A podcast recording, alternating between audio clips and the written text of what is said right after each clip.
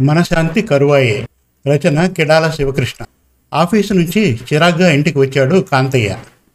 రావే శారదా ఇంత కాఫీ నా మొహాన కొట్టు అన్నాడు నీరసంతో. వస్తున్నానండి అంటూ ముందు మీరు వెళ్ళి ముఖం కాళ్ళు చేతులు శుభ్రం చేసుకొని రండి. అంతలోపు తెస్తాను అంది శారద. సరే ఆయన బాత్రూంలోకి వెళ్ళి శుభ్రం చేసుకుని వచ్చాడు కాంతయ్య. ఇదిగోండి అంటూ కాఫీ కప్పును చేతికి అందించింది. అబ్బా ఒక్కటే టెన్షన్స్ శారదా ఆఫీస్లో అన్నాడు కాంతయ్య. ఏం టెన్షన్స్ అండి? మీ పని మీరు చేసుకుని వస్తే ఇంత టెన్షన్స్ ఉండవు కదా అంది శారద. నా పనికి సంబంధించిన సమస్యలు కావు శారద. మా కొలీగ్స్ వల్ల నాకు మనశాంతి లేకుండా అయిపోయింది అన్నాడు కాంతయ్య. అసలేమిటి మీ సమస్య? అంది శారద. మా ఆఫీస్లో ఒక పోకిరి వెధ ఉన్నాడు. వాడు ఎండీ గురించి తప్పుగా మాట్లాడాడు. అందువల్ల సమస్యలు మొదలయ్యాయి అన్నాడు కాంతయ్య. అవునా? సమస్యలు ఎందుకు మొదలయ్యాయి? అంది శారద. అంటే ఆ విషయాన్ని వేరే ఎంప్లాయీ దగ్గర అన్నట్ట.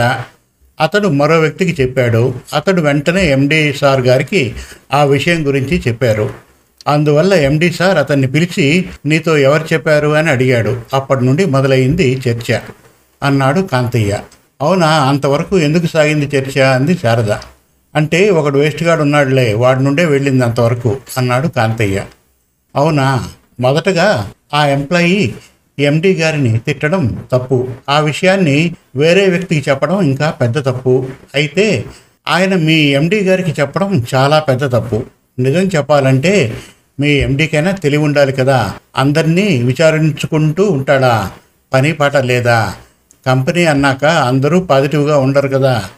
నిజానికి చెప్పాలంటే ఆ విషయాన్ని అక్కడే వదిలేసినా బాగుండేది. లాక్కుంటూ వస్తే అందరికీ నష్టమే కదా అంది శారద.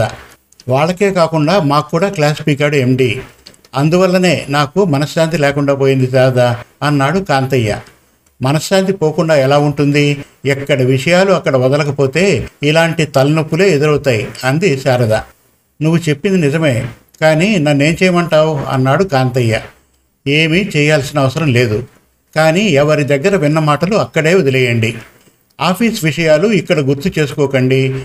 ఇక్కడి విషయాలు ఆఫీసులో గుర్తు చేసుకోకండి. అప్పుడే ప్రశాంతంగా ఉంటారు. దానివల్ల మనశాంతిగా ఉంటారు అంది శారద. శారద చెప్పింది నిజమే అనిపించింది. వెంటనే ఆఫీసుకు సంబంధించిన ఆలోచనలు వదిలేశాడు. సరే శారద నువ్వు చెప్పింది నిజమే కానీ నాకు ఆకలవుతోంది. పద వెళ్ళి భోంచేద్దాం అన్నాడు కాంతయ్య. కిచెన్లోకి వెళ్ళిపోయారు. కాంతయ్య శారద ఇద్దరూ కలిసి సర్వేజన సుఖినో భవంతు. మరిన్ని మంచి తెలుగు కథల కోసం మన తెలుగు కథలు డాట్ కామ్ విజిట్ చేయండి. Thank you.